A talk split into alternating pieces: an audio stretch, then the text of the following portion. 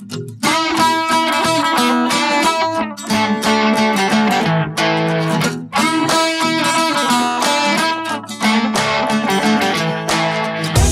are listening to the Gear thirty Podcast, a community, you could even call it a support group, for people addicted to outdoor adventuring and all the gear that goes with it. There is no shame here. In spite of what your spouse or partner may say, we believe it's okay to own five tents, seven backpacks, and eighteen jackets. Our slogan, inspired by the great explorer Sir Ranulph Fiennes, is, "There is no such thing as bad weather, only inappropriate gear." So if you're an aspiring outdoor adventurer, a mountain guide, or anyone in between, you are in the right place.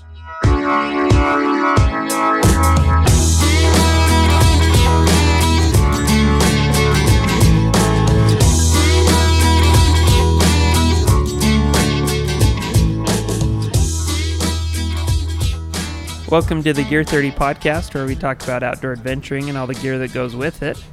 Um, it's Chase, Brandon, and myself, Greg. Yep, yep, yep. And Chase is back. You guys he have missed back. me. Chase is back. Back again. Back again. Um, so I was running this morning. It, You're welcome. I was just wh- who sang that song? But not the Eminem. Chase is back. Is that Eminem? Yeah. Sudden. Yeah. Anyway. um. So I went running this morning, and when I walked out of my house, it was like thirty-nine degrees. And the last time should mention it's August. The time of this recording is late August. Late August, yep. And, um, yeah, it was like thirty-nine degrees in my house. And the morning, yesterday morning, I went out for a mountain bike ride at the same same time, and it was like sixty-two degrees or something. So I went from like sixty-two degrees to thirty-nine degrees in one day. But I got out uh, into the car, and it was really cold, so I had to go back in and grab a jacket. And I was like, holy smokes, it feels like winter's coming. Yes. And favorite ever, time of year. Yeah, it's ever since, uh, ever since this morning that that wintry experience, that chill in the air. I've been thinking about skiing and winter. So, uh, speaking of skiing, uh, we have decided uh, in the shop anyway, from the rumors and everything that's going on, is uh, as soon as Labor Day hits, it's ski season. It's ski marketing. I mean, it is ski season. Chase was on the floor yesterday. How many people talked to you about skis yesterday? I wasn't even on the floor yesterday, and I talked to, like, I think at least two two or three people yesterday about skis. About so skis. The hype has started. Yeah. Yeah. You know, and I, I see it for myself. Like, I'm my brain is all skiing, all skiing, all skiing until, like, February. And even though there's still probably two solid months of good skiing left, my brain switches from skiing to backpacking, backpacking, yeah. biking, all those types of running, trail running, all those things.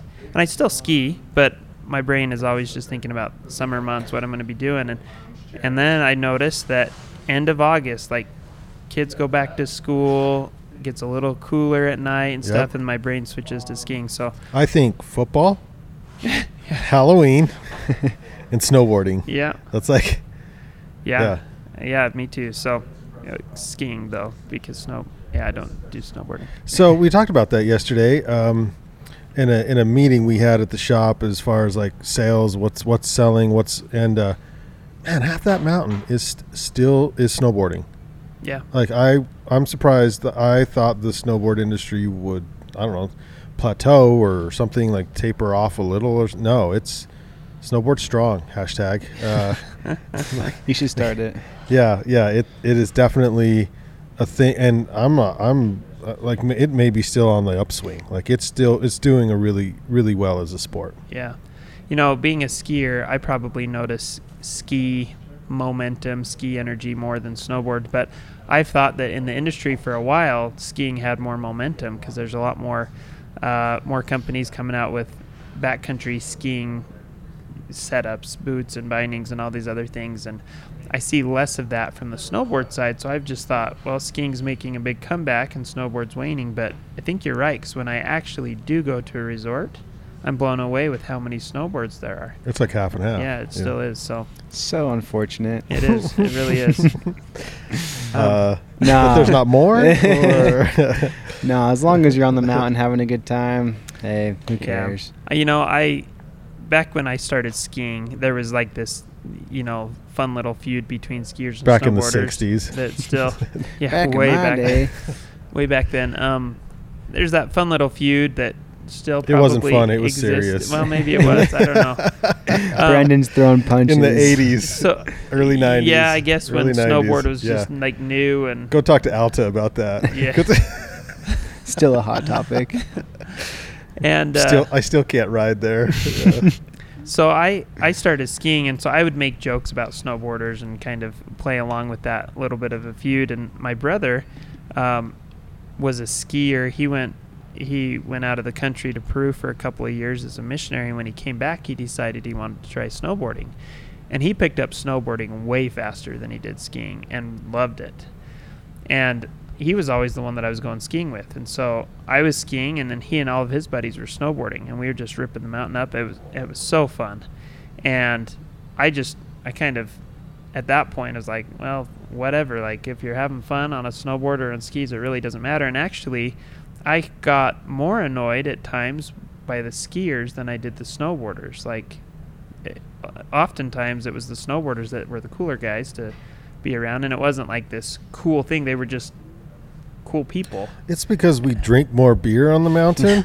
Maybe. And then we get a little we more just, chill. Yeah, yeah, maybe until so. until like it's and then about three, four o'clock in the afternoon we're kind of we turn into jerks. Hey, um, I don't know. So anyway, I just I'm not speaking for every snowboarder out there. Just, just Brandon just, and his friends. Just me and my friend. Yeah.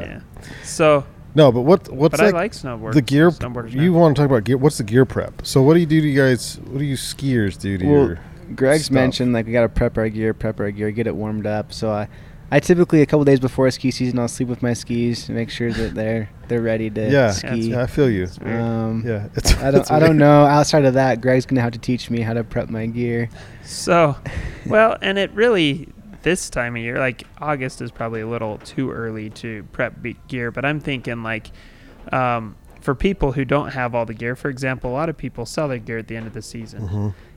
And now it's time to start getting the right gear you need so that, you know, when November comes around and snow starts flying, you're not stuck without the right gear. Mm-hmm. So by gear prep, I mean getting, first of all, the right gear if you don't have it, if you're missing some pieces. Um, this last season, the, at the end of this at end of the winter, I sold my skis and bindings.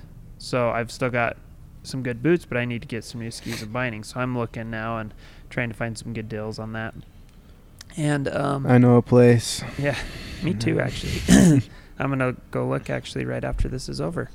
Um, so there's that type of prep, but then there's also for people who take care of their gear properly and they put wax on the on their bases and stuff to kind of maintain the bases and everything.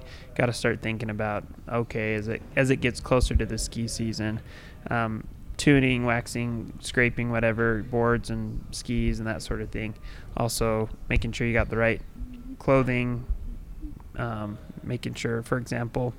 I have to get my kids lo- loaded up for, because kids, they grow every year. So I got to re-figure out their ski situation. Yeah. That sucks every year. Yeah.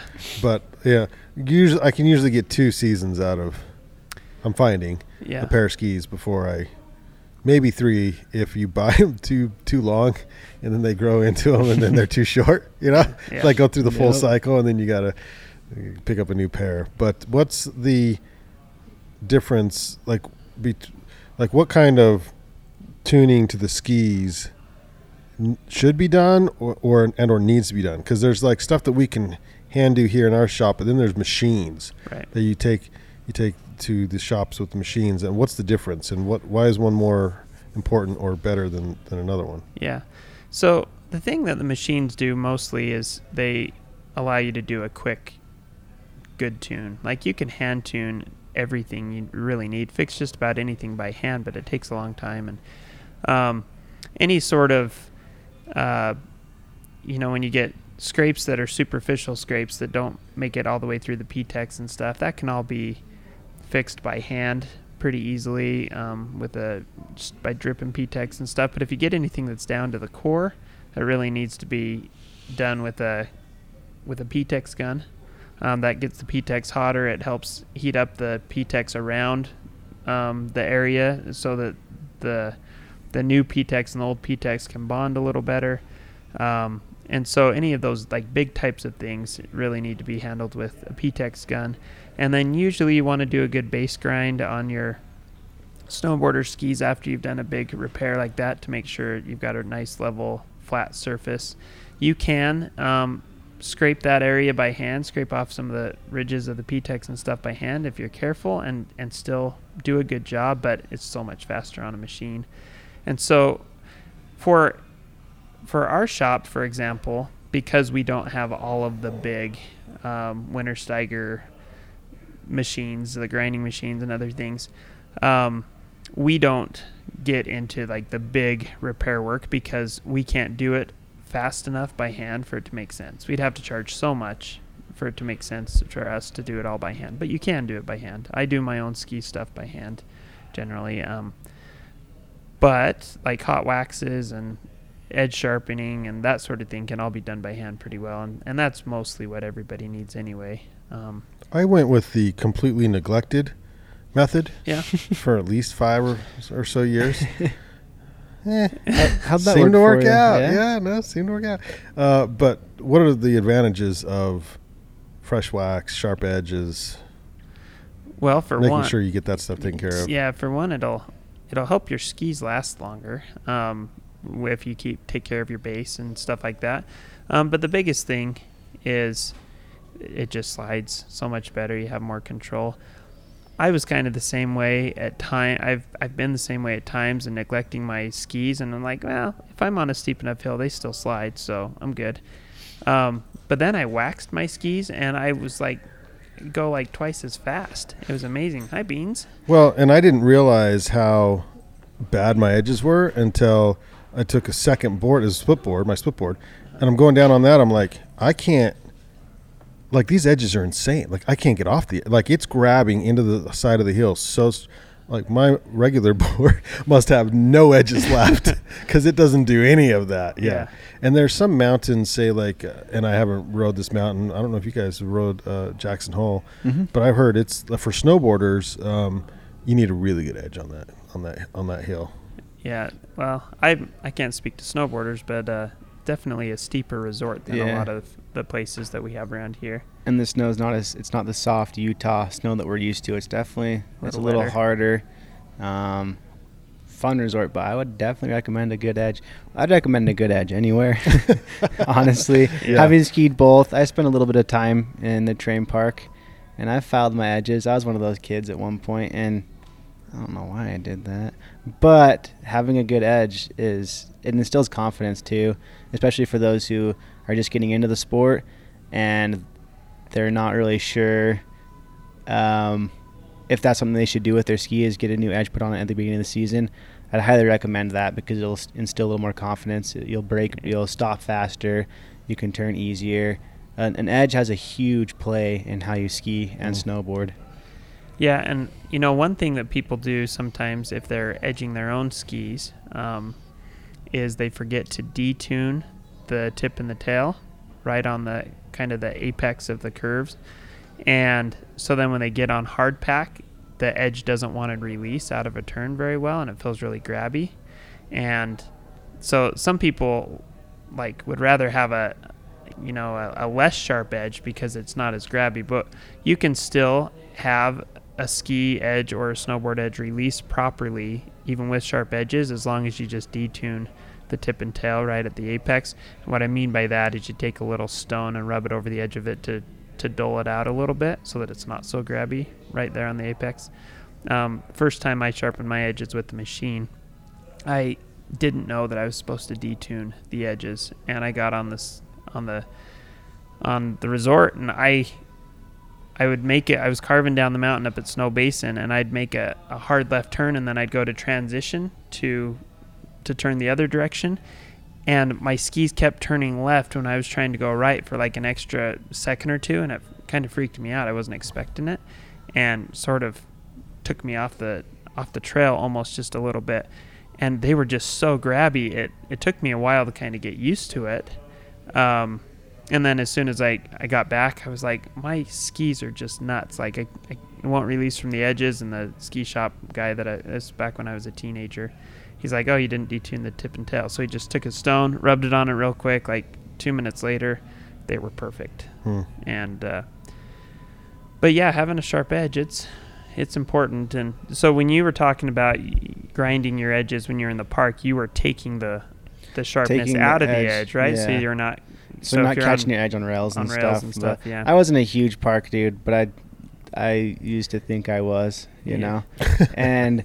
Glad you've grown out of that. Yeah, same, man. Those those are dark days. um, n- not not throwing shade at any park rats. Yeah, if that's you what, are. If that's what you, you like are. to do, oh you're gosh. on the mountain, I'm, right? I'm gonna feel like you're watching me now. You know, I am totally cool if everybody wants to do the park because that keeps them out of my. Yeah, right? You know, we should. Everyone should ski the terrain park. Right. It's great, soft snow, good powder, great turns. Go ski that. Yeah. But yeah, I'd hit ice, and I was just so used to like not turning on ice. Because I had no edge, and now I ski, and I'm like, wow, this is this is a whole new world. I have edges. It's great. I love it. Yeah. Uh, another thing for snowboarders, and you guys can talk about your, your ski bindings. It's uh, it doesn't take very long, and you can do it while you're watching Netflix or whatever. uh, grab a grab a Phillips head and just tighten down all the bolts on the bindings. It's good good practice. Um, some some some of my friends, I mean, they just have a Phillips head with them in their car, and they just keep every time they go out they make sure they tighten everything down. But I've lost plenty of straps and stuff before because those will loosen on you on a snowboard binding, and if you're not paying attention, and then and then you're, you're in a bad place on the mountain. You gotta go you gotta go down to the mountain shop and get a get a new strap or something. But um yeah, that's a good time. Just there's not a lot to do with snowboards as far as that goes, but it's it's a good reminder to just tighten them all down real quick, right, and then you're ready to go. So when the first snow flies, you're you're yeah. on it. But. You know, same can be said for skis and ski bindings. Um, I don't generally like I, I check my bolts to make sure they're tight, but usually when you're when you mount a ski binding, you are gluing or sometimes epoxying the the screws in there, and so those should not loosen at all. And if you've got loose bolts, you've got some issues. You need to take them out and uh, either. clean out the old glue or just put new wood glue, waterproof wood glue in, or if in some cases epoxy, if that's what your skis call for, and then re-screw them in there because you shouldn't have any play. And if you have play, that means that water can also get in there. And so you want to just check those. And if you, and if you're unsure about how to do it, take it to your ski shop and, and get them to screw those back in. It, it really takes no time, like hardly any time, to just drop a little bit of waterproof wood glue in the hole and then screw it back in till it's tight. Um, don't over tighten it or you strip out the, the threads, but, um, but you do want to make sure of that. And one thing I've noticed for me, this is my, my own personal bad habits here. Um, in the spring when I'm skiing, spring skiing in the backcountry and stuff, there's, there are times where because my brain is just kind of getting into, into the summer mode and stuff, I kind of hammer my gear and then neglect it, and I don't really take care of it. In the in the fall, I'm thinking about skiing, and I'm kind of pampering my skis, getting them all ready and everything. And then in the spring, I'm hammering them and, and neglecting them. And so it's this time of year oftentimes where I look at my skis and like, oh, I did some damage. I need to get this fixed. I need to, or I need to sharpen the edges. I need to wax it. I need to fix some of these holes. And some Jean-Claude Van Damage. Right. Yeah. Yeah.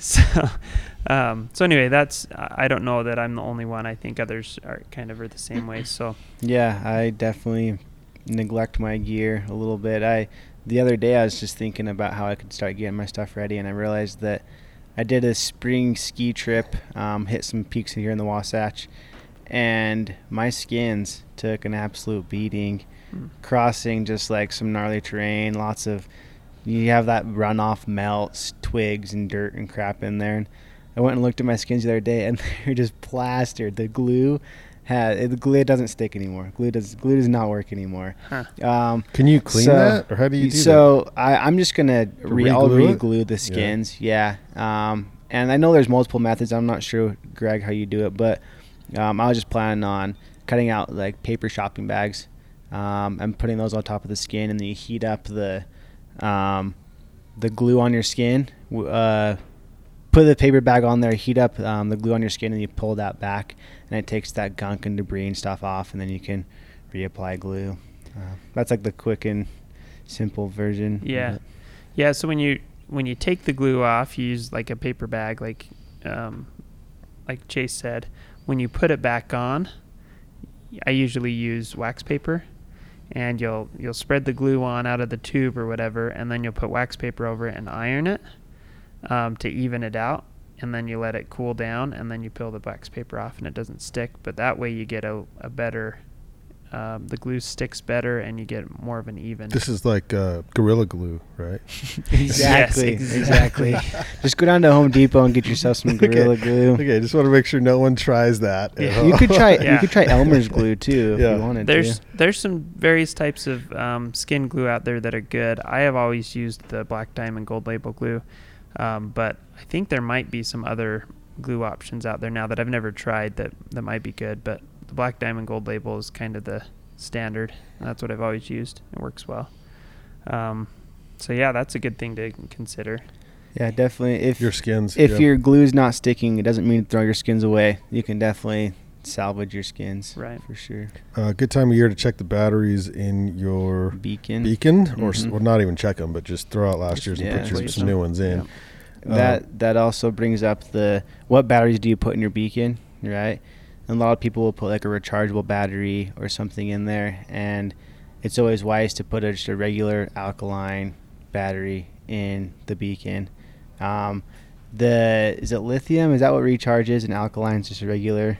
Yeah. Okay, and the lithium batteries, they'll read at like one hundred percent as long as they're doing good, and they all of a sudden just die, right? They're rechargeable battery. They they push one hundred percent of their power out, and then they die.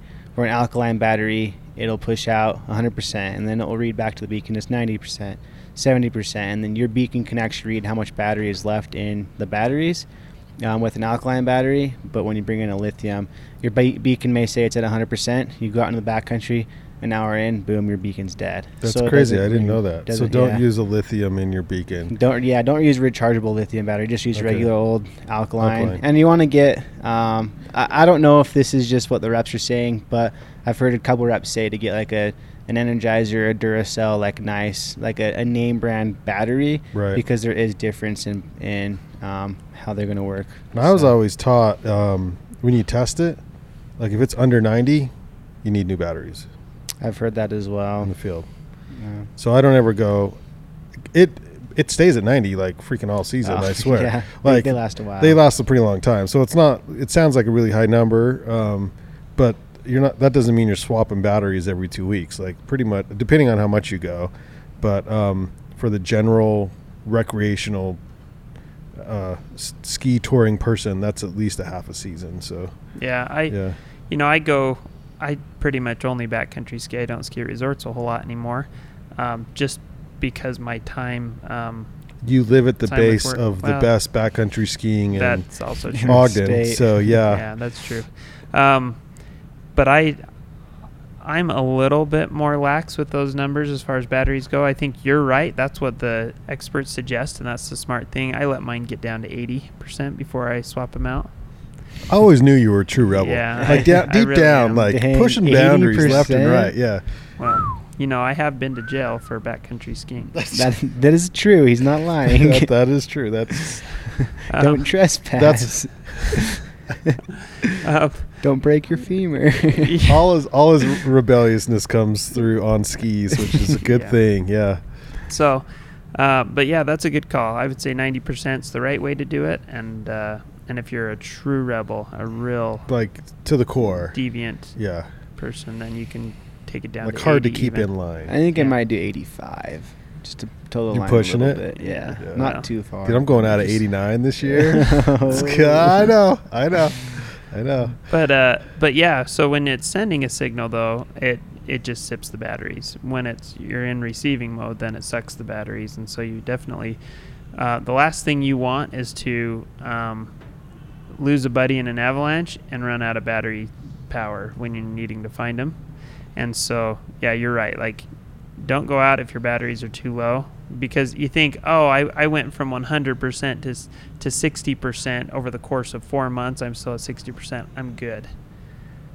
And then get your buddy. Because if somebody's in a, if you have a burial situation, then it then it sucks fast because right. you're in search mode. Okay, right. Yeah, so that makes sense. You just just better to be way on the safe side when it comes to people's lives. This coming from me, who takes it out at eighty percent. Yeah, I know. So We we take everything you say with the greatest salt. uh, and then, so fi- I think the last thing I could think of, because shovels are pretty stand. No, not a lot you got to do. But boots. So snowboard boots, um, things that snowboard boots has is the uh, what's the twisty thing called? The boa. The boa. Mm-hmm. I don't. Can you do anything? I mean, I just test it, see what works. I've I've uh, popped laces in the middle of seasons before, so I always look at the laces, make, see if they're going to break or. Um, but really, there's not a lot we snowboarders do with boots. Do you do anything like t- tighten down the buckles or anything on your ski boots? Yeah, I mean, there's a few things. So I always, the first few days of skiing of the season are pretty rough on my feet. Like it's same here. Yeah, it's always kind of painful um, because it takes a little bit of time for my feet to get used to the boots. Mm. And I think it's almost as much or maybe more of my feet getting used to the boots than it is my boots getting broken into my feet. Um, but so, so some things that, that you can do to kind of ease that is you could um, put your boots on and walk around in them for an hour or wear them for can an you, hour at can home. You, do you, is this wise or is it dumb to remold every season? Um, you can, but they say that you really are not supposed to remold more than about five, six, seven, eight times, somewhere in there. Yeah, but if you if you keep your bo- if you swap your boots out every five years, remold every season. Yeah. I mean, I guess that's true. I, I don't remold mine, yeah. but I do try, usually try to put my boots on for, you know, maybe the first time I can only keep them on for twenty or thirty minutes. And th- these are my soup, my really tight touring boots. Um, I'll put, I'll put them on for twenty or thirty minutes. Like which ones do you have? So I've got the Hoji, the Dinafit Hoji, not the Hoji Pro, but the Just orange the Hoji, ones. The P V A X. Yeah. And, uh, I like the boots. I really like how they ski. They're comfortable at, to hike in after a while. Why don't you tell them about the first time you ever wore those boots? Why don't you tell them about the first time you t- wore boots? Were you together? I was laying on the side of the trail about a mile and a half up, like that's not very cr- far. Sobbing oh, in no. tears. We didn't. We didn't get a ski down. It no. was. We were still in the skin track. It was. And these boots still f- and they fit and you like them? I like them now. That's a terrible first mile. Greg was, was on the ground. I was like in tears, crying. Was this like the tightest climbing shoe you've ever put on, or what's the deal? Why did it? So there's a few things. It's not the boot's fault. Okay. Okay. Well, fault. We know that. It's no. not. It's not them. It's me. I have. Um, I have. I forget what they're called. Um, I have these little nodules in the arches of my feet that um, are really painful when they have pressure on them. Arch nods? Yeah, Arch yeah, nods. That's what they're called. Yeah, yeah, that's the medical term. Um, they are, I forget, fibromas. Uh, that's what sure, they're called. Sounds they're good. Some plant. Uh, they're something fibromas. Anyway, they're in the arches of my feet, and so I was talking to a doctor about it, um, and said, "What what can be done?" He said, "Well, they have to be surgically removed or ignored." Um, Ignored. And so I'm ignoring them because I read a, a bunch of people's experiences with having them removed, and that causes their own problems. Mm. And so I'm I'm looking, trying to f- figure out if there's like a homeopathic way to to C B D oil. It. Yeah, it seems that seems to fix everything. everything. Every yeah. Yeah. So yeah, the um, measles. Yeah, rub some C B D oil on that. So. Right.